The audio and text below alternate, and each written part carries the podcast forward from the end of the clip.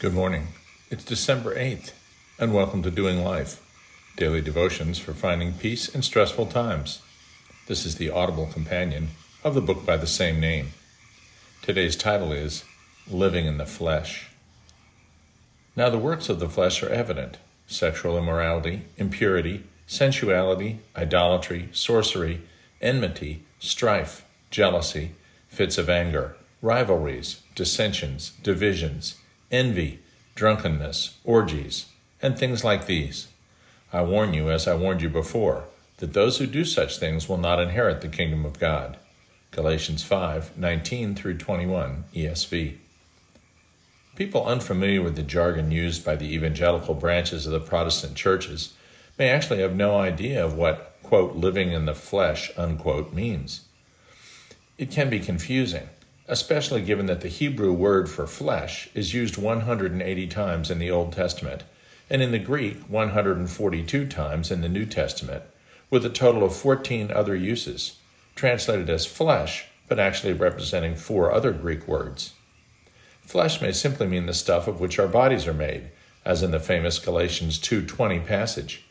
I have been crucified with Christ. It is no longer I who live, but Christ who lives in me and the life which I now live in the flesh, I live by faith in the Son of God, who loved me and gave himself for me. New King James Version.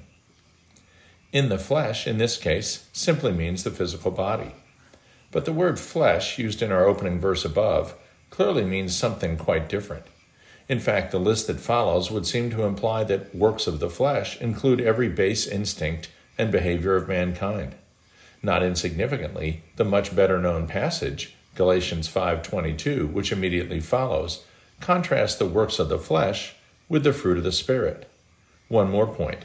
Frequently, the writers of the New Testament substitute the concept of worldly for flesh-like, and the world for the secular, unbelieving peoples.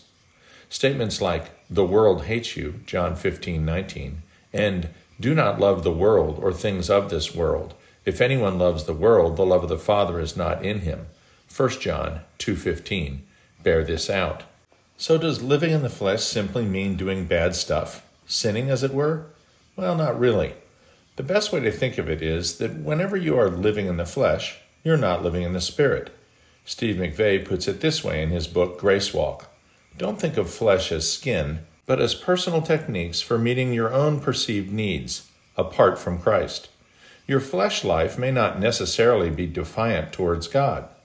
Walking after the flesh is simply relying on your own ability instead of God's resources.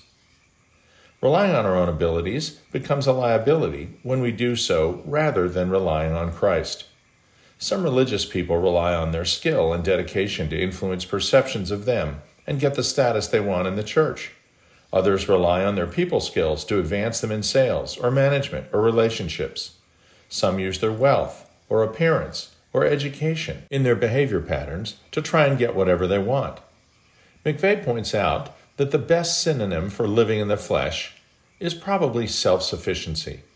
Americans tend to value self sufficiency as an asset in life, but Christ abhorred it. Remember, he promised to abide in you if you abide in me. John 15, 4. Our Savior wants us to be dependent on him. Many of us Christians, before we understand grace, think that it's all about what we can do for God. We use our talents and abilities to do and make things that we believe will please Him. This despite the fact that it is our faith He desires, not our performance. Ephesians 2 8 through 9. Instead of using your own strength to do for God, let God work through you. That is what the fruit of the Spirit is about. If we submit our every need and decision to the indwelling Spirit, Whatever flows naturally from that choice will be the fruits of the Spirit love, joy, peace, patience, kindness, goodness, gentleness, faithfulness, and self control. The Bible is full of men and women who thought faith alone was inadequate, so they would help God out with disastrous results.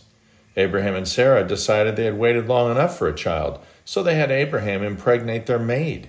Moses didn't think tapping his staff on the rock to get water would really work, so he tapped it multiple times.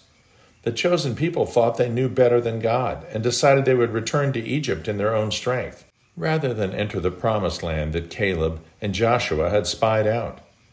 When Jesus was arrested in the garden, one of the disciples drew a sword and cut off the ear of the high priest's servant, instead of trusting that Jesus was in control.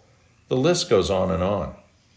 If you want to avoid living in the flesh and being enthralled by worldly things, then keep your eyes on Christ, the author and finisher of our faith. Hebrews 12:2. That simply means develop your relationship with him. Study him, talk to him, bring him your problems and your pain. Listen for his response. Discuss him with others, and you will increasingly display the fruit of the Spirit, naturally allowing the Savior to work through you to the benefit of all around you. Dear Heavenly Father, help us resist the temptation to strike out and work for you in a fervor of effort to attain your pleasure and approval. Instead, let your Holy Spirit awaken in us such that the fruits that result will allow us to submit and permit your Spirit to work through us to accomplish your purposes rather than our own. Amen.